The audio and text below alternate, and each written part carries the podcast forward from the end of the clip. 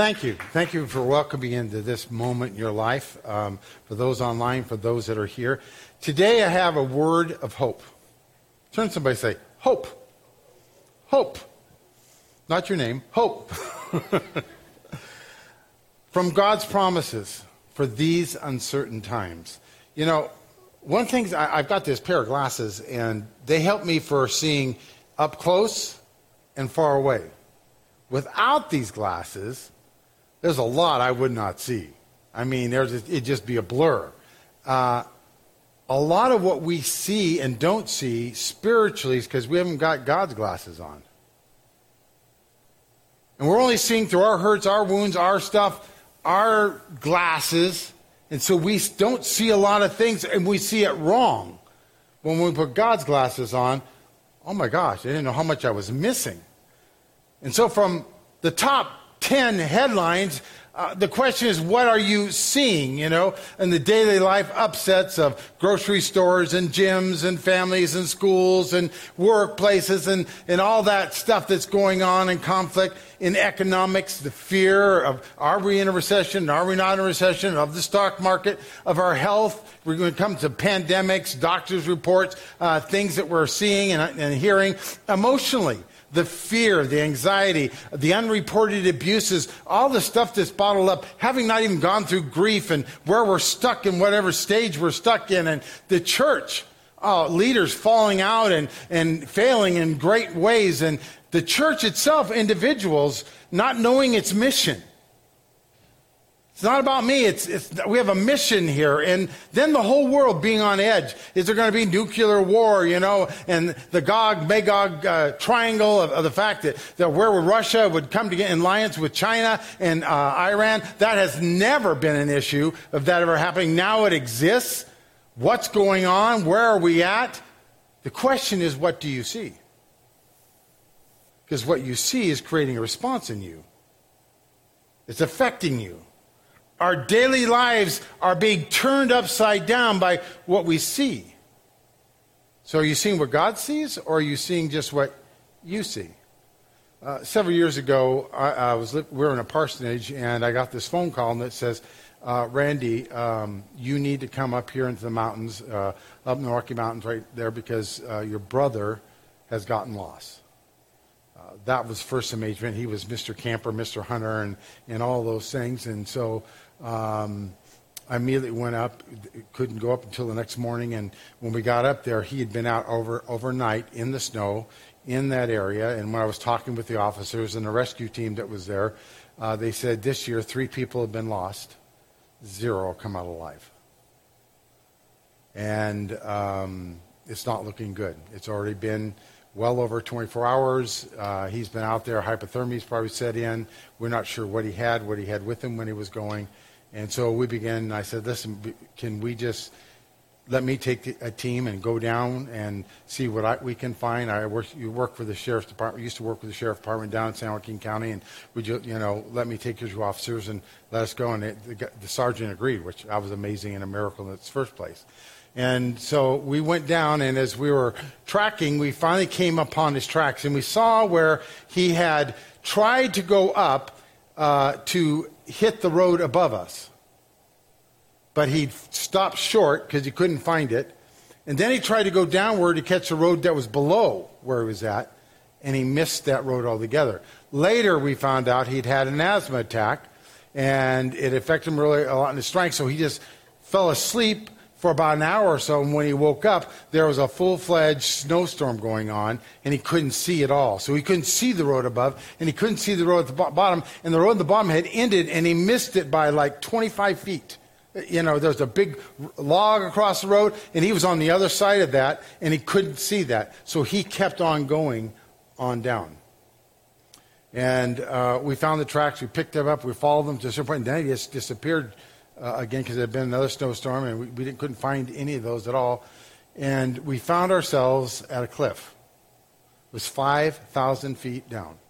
You could see the roads because it was 100 miles to go around to this side and come in this way, or go around and come up the other way. It was, a, it was 100 miles of road. There was nothing but wilderness in front of us in this 5,000 foot cliff. And the officer says, you know, we got to choose which way to try and look, and, you know, we're going to leave that up to you. He says, do you mind if I say a prayer? Just go do whatever you need to do. And so I went and stood on that cliff, and I said, God, you got to tell me. Because if I go the wrong way, if I go to the left and he went to the right, and I go to the right and he went to the left, that's it. Because they're two different mountains. It's not like the same place. It's a whole different location you're going to end up in. And it was a, once you started a journey down, you don't go back up. It was t- that steep, and we were climbing over rocks and whatnot, and it would be another, he was saying six hours. It ended up being 10 hours that we hiked down. And uh, I said, God, you got to show me. When you face a situation like that, and there's uncertainty, how do you respond? I said, God, you're going to show me. I just sensed God strongly whisper to the right. I said, We're going to the right. He says, Why are you going to the right? God told me. We're going to the right. Okay, whatever, you know, you're leading the posse, let's go. And so we went on down. 45 minutes later, we picked up his tracks. He had gone to the right. And then we kept tracking on down with him, and, and we'd gone about another hour. By that time, one of the dogs had injured its leg and sprained it as they were trying to carry him over the thing. So for the rest of the trip, the two deputy sheriffs spent their time passing the dog back and forth because the dog couldn't walk, and we're carrying this, we're going on down. In about another 30 minutes, we came upon his boots. He'd gotten his feet so frozen and so bad, he was trying to get circulation. He'd just taken his boots off and, and abandoned him and left him. Thirty minutes later, we found him, hovering, barely, able to respond. We were able to get him back up and going again and tried to make fire. Was, everything was wet. It was impossible, so we began carrying him. I carried him for the next eight hours down that hill, across the frozen waters we finally reached another group that picked him up in a stretcher, and then it was another hour and a half out. He had surgery on his feet, a lot of tissue and stuff had died, and so he had to have that operated on, and he would have died had God not told us right. That's my side of the story as a rescuer. Going down to rescue him. His side of the story is I blew it. I don't know where I was at. I am upset with myself for the stupid mistakes that I've d- done and not violated all the wilderness rules, and now I am lost. No one knows where I'm at. No one's going to find me. And the more I go down this hill, the more I realize it's not just a simple hill. It's not just a couple hours. I'm in trouble. I gave up. I came to the place, that's it. I can do no more. His view of the rescue was totally different. And when he saw us, there was such a joy, there was such a surprise, there was such an unexpected, you found me, you located me, you're here. There's hope again. Which side of the story are you on? Have you come to a place that you're just overwhelmed, you're done? God, I don't know what you're up to. This doesn't make sense. God will rescue you. He promises that. And we need to understand that. see, But when your daily life is turned upside down, you get fear, you get panic, you get anxiety, or you're just depressed, you just check out. What does it matter? What am I going to do? It's, it's hopeless but something happens to you. It's a choice you choose in uncertain times. It's your response to all the uncertainty, all the craziness of this situation. It's my response to that. It's really about your belief in God and His activity. You've seen a lot of things go bad, so you think, well, God, are you even in this? God, where are you? I prayed. Yeah, you, where are you? What's going on? Maybe God just only checks in every now and then. Maybe God has his favorites. What's your view? How do you see it? Your view is so important because it's what you're choosing in that moment. And when you look at God, you should see protection. You should see promise. You should receive receive peace. I don't know what's going on, but God, something I know about you. Something I can count on about you. I don't have to make all the planets align, everything circle right, and us spin at thousands of miles an hour. I don't have to do any of that. You just do that. I can take peace in that. You got this one. For God has not given us a spirit of fear, of timidity, but of power, love, and self discipline. 2 Timothy 1 7.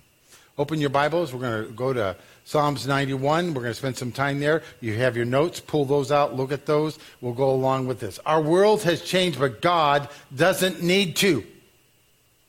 Maybe you didn't hear that.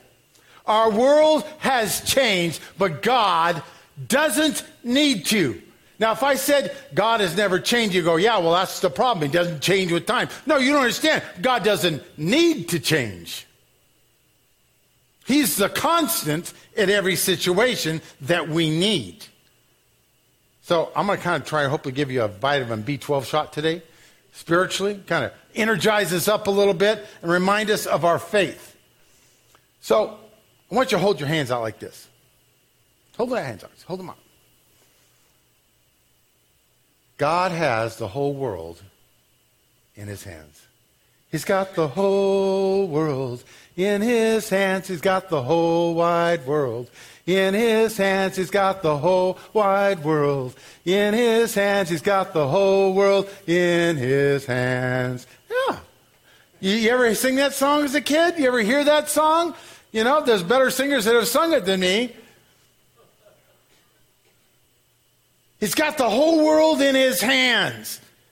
And he's not looking, oh, what a mess. Ugh, I'll shake it off. He says, You're precious. You're precious. So there's four things that we need to do, four steps when we face uncertain times. Number one, remember our Bible mentors. This Bible is full of stories, individuals that face similar problems. Remember what they did. I hope you've done some reading and you've read some of their stories because they've had some reactions, good reactions, bad reactions, but they all teach us what to do. And they all show what God did in those extreme, during those periods of extreme uncertainty, during those tough periods, they show what the people did, they show what God did. God was always delivering. God was always rescuing. God was always creating a miracle. The Bible isn't a book of positive social media plasters you can put out there. Oh, that makes me feel good today. Yeah, I like that one. Let me just kind of send it out. Maybe you'll go, yeah, like see the hearts coming in. Oh, that's so nice. That's not the Bible. The Bible is not a fairy tale. Happily ever after. Magically, this is the way it was. That's not a fairy tale. It's true stories of ordinary people and an extraordinary, interactive God who intervenes into our situations, into our life, when we receive it.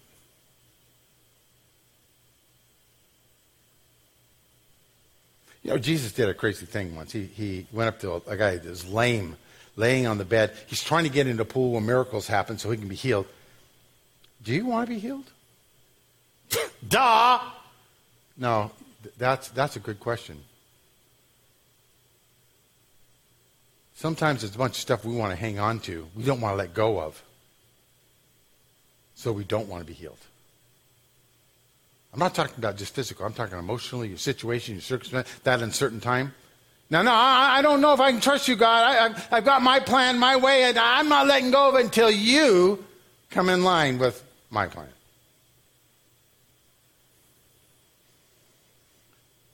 It's a personal letter for the realities that we face. In this, we find Joseph. He's listening to his brothers, and he's in a pit. He's been beaten up. And all he's done is shared a dream that God had in his life. And they're saying, do we sell him or do we kill him? But what do we do? He's listening to the conversation. And he spends the next 13 years as God works in his life. And he takes him from the pit to the throne. I'm going to give you an example of how this works real quick because his job was going to deal with all the agriculture and all the land in Egypt. So he takes him as a slave to work on a farm. You think that was by accident? Or was that to train him? Because he was managing a large area and he got to work with the different people and see how they thought. And He was trained in all that area. And then he was sent to jail. God is taking him on a CEO training program. Jail. Why jail? Because these were all the people that, that Pharaoh got mad at and sent to prison. So he was teaching them what not to do. Behavior, how the court works, things like that. Then we have a frightened mother who wraps her baby Moses in a blanket so Egyptian soldiers won't kill him. We have a, a baby mother, Mary, who sacrifices as a teen mom to be an outcast to lose all relationships. God, whatever you have, I will do it. We have the Apostle Paul, who's launched many churches, who's done incredible things. Uh, uh, you know, we have this incredible man. He's now in prison, and he writes to us about what to do when God's promises don't seem to be coming true as we see it. But he's writing us letters. Then we have John the apostle, who's been, they've tried to kill him by, by boiling him in oil three times and it won't burn him. So they isolate him on an island. And now all he's getting is these letters. The church is falling apart. The church is falling apart. The church is falling. Everything's falling apart. He is in a place unable to do anything, and God shows up. And on the day of the Lord, the God comes. I am the beginning I am the end. I started everything. I know there's going to be some hiccups in the middle. I wrote the story. I will write the end. And here's the end I'm the victor. All of these mentors tell us you trust in God because God's got the whole world in his hands. Psalms 91. Whoever dwells, dwells you got to show up. You got to be there. You got to be hanging out there. Dwell. Okay? You're not a visitor. You dwell there in the shelter of the Most High will rest. See, if you're dwelling there and in the shelter of the Most High, you're going to have rest. You may not be there if you don't have rest. You kind of moved and found another campground.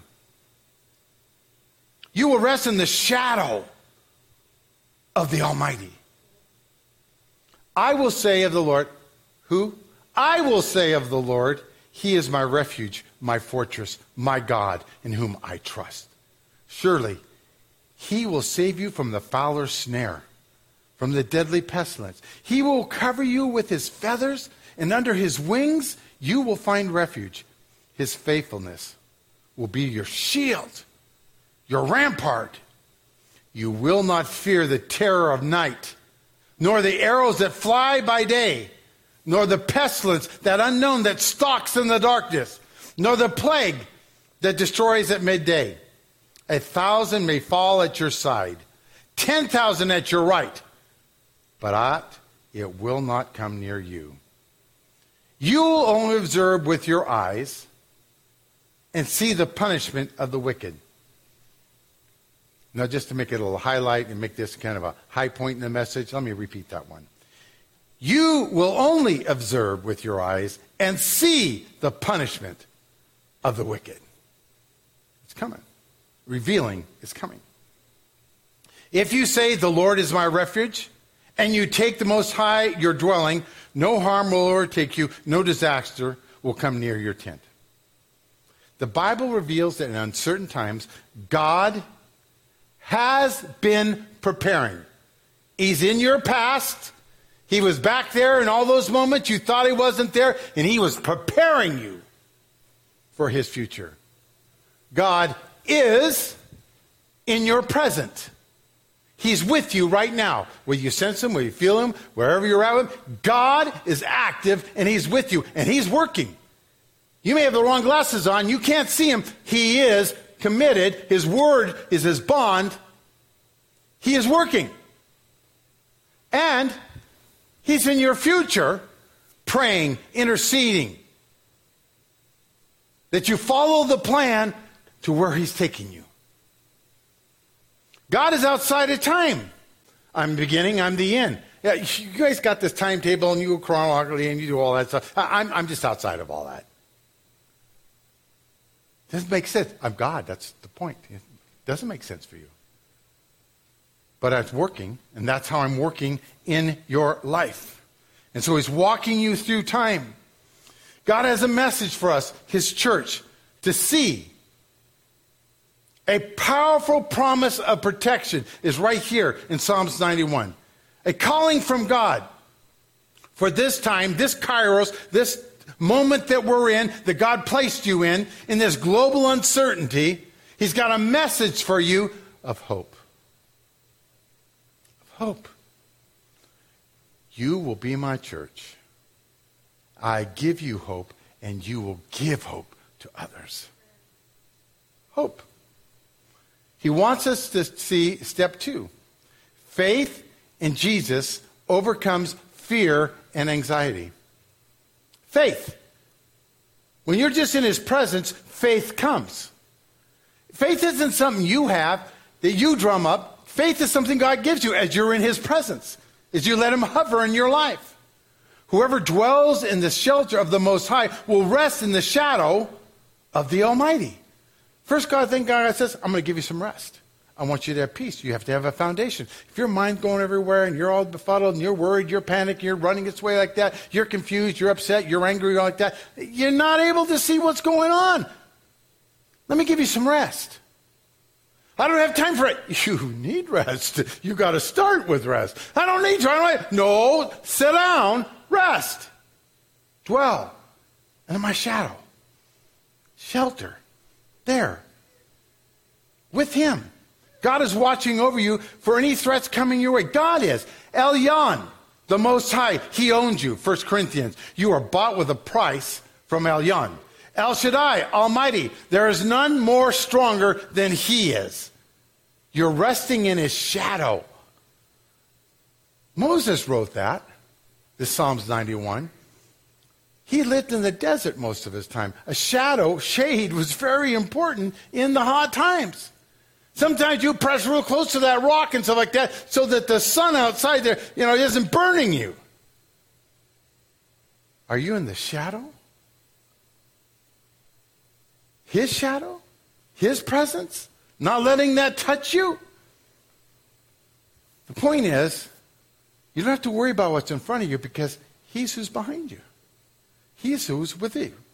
I will say to the Lord, He is my refuge, my fortress who will say that? I will.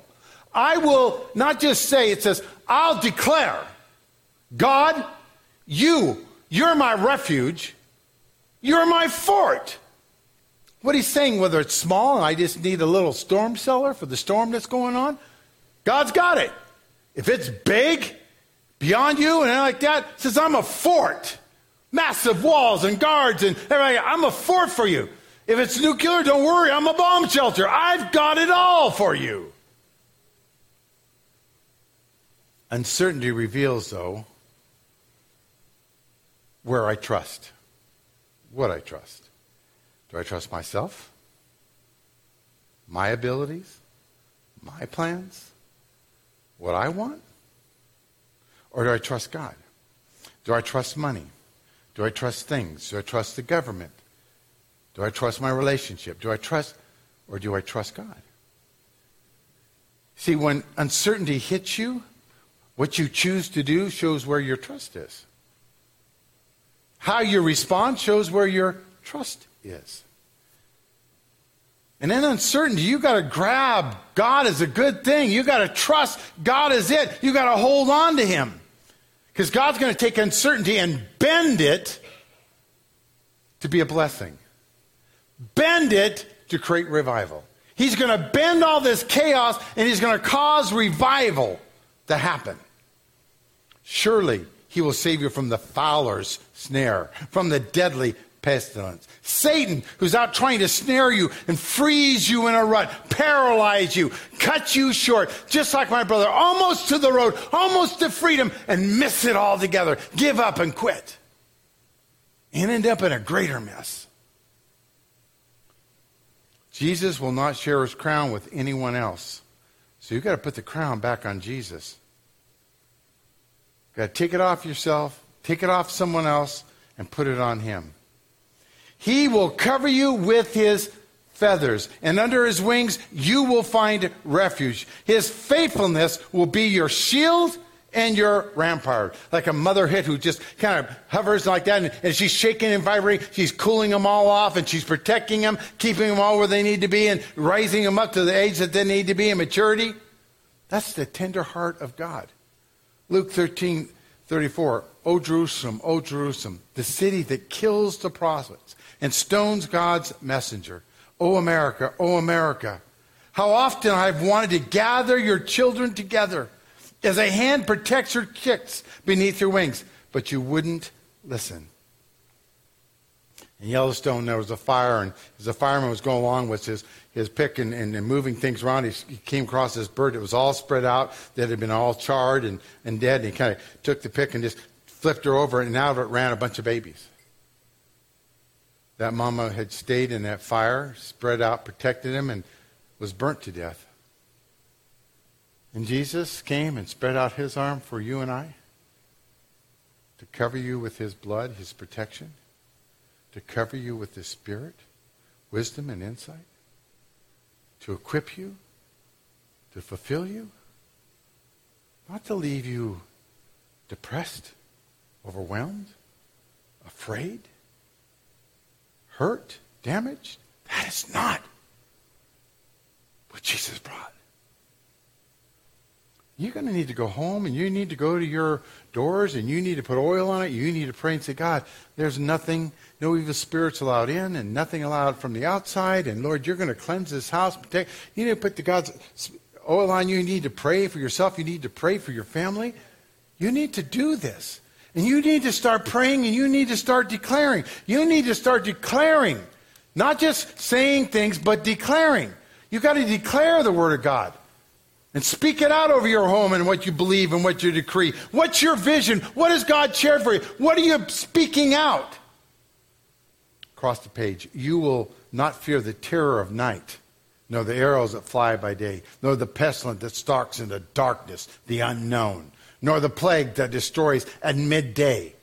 Lord, we just pray right now that you let God's love drive out fear. God, awaken in us your presence and your spirit right now. Those that are asleep, Lord God, stir them, shake them to the reality of who you are and what you want to do in and through them, Lord God. Give them hope. Give them faith. Give them courage. Lord, cause them to rise up right now. In your name, amen. If you say, The Lord is my refuge. If you say, you know, you can't let me say it for you. You have to say it. If you say, The Lord is my refuge, and you make the Lord most high your dwelling, no harm will overtake you, no disaster will come near you. Number three, prepare. Write that down. Prepare.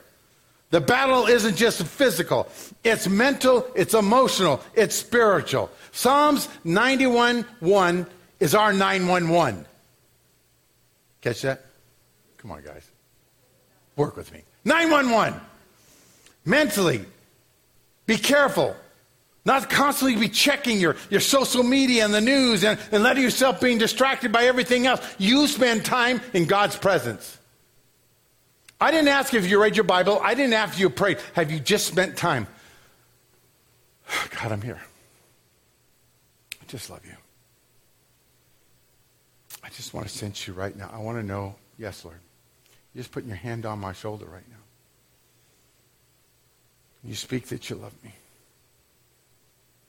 Just being in your presence. Wash over me. Fill me right now with your presence. Lord, let me never be far from your presence. Let me always be in your presence. Lord, when I get distracted, bring me back right here. You love me. In this rest, in this place, as the Holy Spirit hovers, you give me ideas, you give me plans, you give me direction. But Lord, I must be in your presence. Are you staying in his presence? You need his presence. You start that. Waiting on God is not sitting around. It's pushing and looking for where God is and where God is active. It's praying and asking for Him. It, we're increasing our spiritual immunity. Our spiritual immunity, recognizing that our care is we have an influence, an ability to affect other people in their day. Uh, we're to serve. We're to join growth groups. We're to lead growth groups. Are you caring for seniors? Are you in the nursery? Are you with kids? Are you asking others to lunch, over for dinner? Are you sharing Christ with others? Let your influence go out. There was this dog where we grew up. It was a vicious dog. It, was one of those, you know, dogs that's going to bite you. Give it a chance and it was up the road, and we lived on a, on a country road. And whenever we would ride our bikes, we would ride only up to the house, not past the house, because the dog was there. One day, my brother wasn't listening to me, and he decided to ride past the house, the same one that got lost, I might say. And he rode past, and the dog, you could see him coming from the barn, and he is running full pace. And my brother's trying to pedal his stingray as fast as he can, and we can see he's not going to make it. And I'm right behind him trying to yell at him. And so I realized I got to do something. So I divert. And my dad had said, You never let a dog scare you. You stand up to that dog. I thought he was crazy and he was, what was he thinking? But I thought, that's the only advice I have to save my brother right now. So I pulled in in front of that, threw my bike down, and stood up and said, Stop! Right at that moment, the dog goes, and thumped on the ground because he hit the end of his chain. It was nice to know there was a chain. But many of us need to stand up and realize Satan's on a chain. Spirits and principalities are on a chain. Your circumstances are on a chain.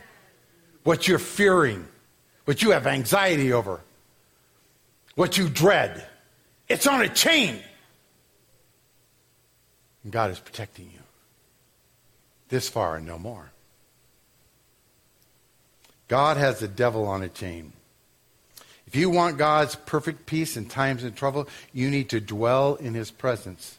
You need to draw close to Christ in prayer. You need to know God will never leave us, and you need to let Christ be the one that shelters you.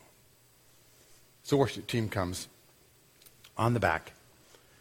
We are challenged. That's where God points his finger and says, This is what you're going to do. You are challenged to trust Him. When it's hard to find Him, you're not sure where He's at. When you don't understand Him, you are not making sense, God. This, you know, we had this all planned out. If you'd done this house thing earlier, we'd be all done before the interest rate went up before the prices went up. What's going on with you, God? He says, Don't worry, I've got it all planned out.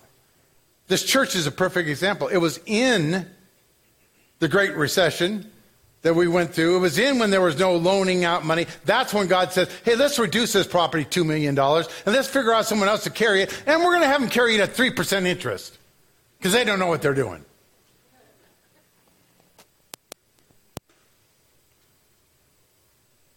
And you can't manage God. When you don't understand Him, when He's hard to find, and you figured out, I bargained with you, I've pleaded with you, I've tried different things, and God, you're still not going along with the plan. He says, I'm not managed by you. I know uncertain times are not what we want. The disciples heard Jesus share, I must die. Can you imagine a sermon, and in the middle of the sermon, I go, All right, guys, I, I just want to let you know I'm, I'm dying this week sometime. Some of you would be sad, some would be happy, but whatever it would be, that would be like, what are you talking about? And on top of that, a lot of you are just really going to mess up this week. I just want to let you know. You're going to run away. Peter doesn't like the plan. He goes, No, this isn't going to happen. And that is not not going to happen. I'm going to tell you something else, God. These guys, they probably will fail you. I've, I've been around them. Yeah, they're going to run on you. I, I get that. But I won't. Because he wouldn't listen because he wouldn't respond, because he wouldn't receive. Receive. Receive. That's a prophetic word for many of you here today. Receive. Because you wouldn't receive. You're stuck where you're at because you won't receive. I have it for you. Why won't you receive? Why won't you let go? Receive.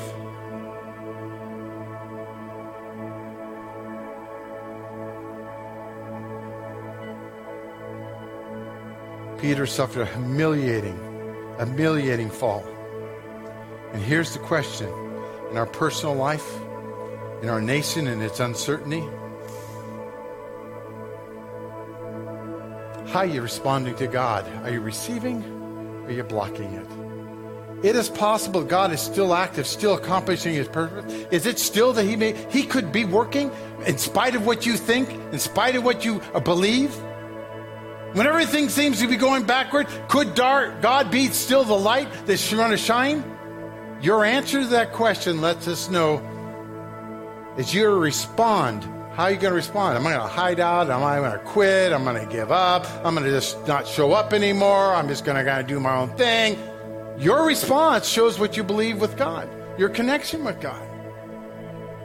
Whether you believe He's on the way with the rescue team.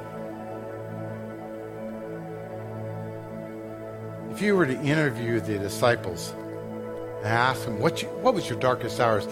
They would say, it was right after the Last Supper. It was all the way up to us pulling him down off the cross. The Bible gives us hindsight clarity, and if we were to ask, when did God accomplish his greatest work in you? The disciple says, it would have been that moment of uncertainty right after the Last Supper, up to and after they pulled him down off the cross, that he did the greatest work in me. Three days of utter despair for the disciples culminates with God's plan of redemption for the world for generation. Of them becoming the church, the ecclesia. Power released on earth. The story of the black tiger who was a general in, in Indonesia. He was famed for the way he would torture and the way he would kill, and he come up bizarre and creative ways of doing it. He caught someone that was spying on him, and he brought him on and says, I'm going to give you a choice. You can choose one of two doors in this room. One door will lead to your certain death, the other door leads to freedom. It's the way out. You just walk right out, and we're not going to chase you. I'm going to let you choose which door you want. Or we're going to send you back out. The fire squad's going to kill you.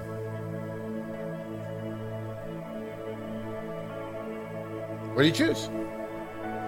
The commander's a little upset by him giving him that choice. Says, What are you going to choose?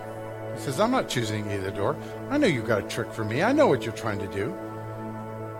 I take the firing squad out front. Send me back out. Commander, take him. They took him out and they shot him. He comes back and says, Why'd you offer that, that choice?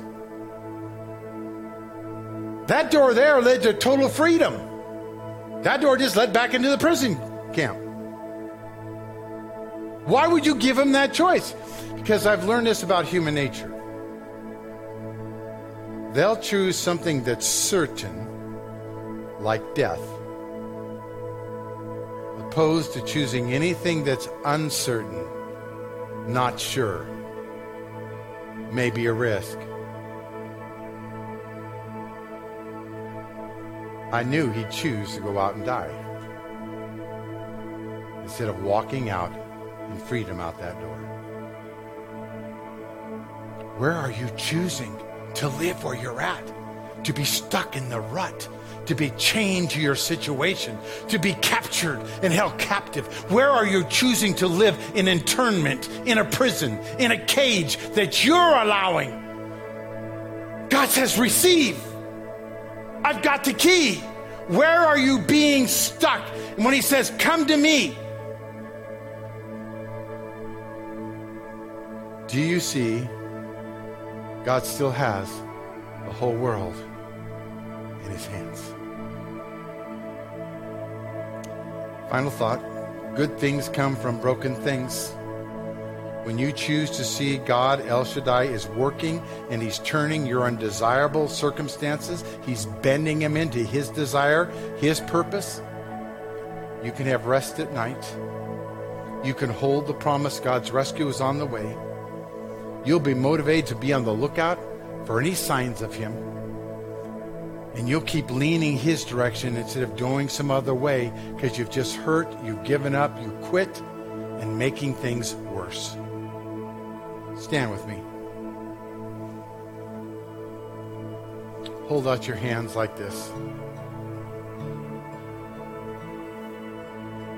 Tell God right now, I see that you hold the whole world in your hands. I see that, God. Steve's going to start. Start the song, Do It Again Now. And I want you to start praising God. I want you to start remembering the times that He saved you, the time He was there, the time that He spoke to you. I want you to say, God, you came once, come again. God, I know I can tell from the Word of God, you did it once, you come again, you come and you rescue me. I know you're on the way. I praise you, I exalt you, I thank you. You're El Shaddai.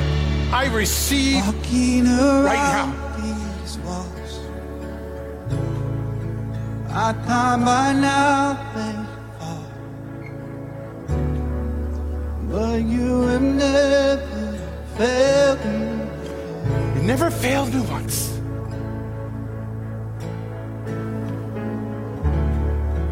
Waiting for change to I've been waiting.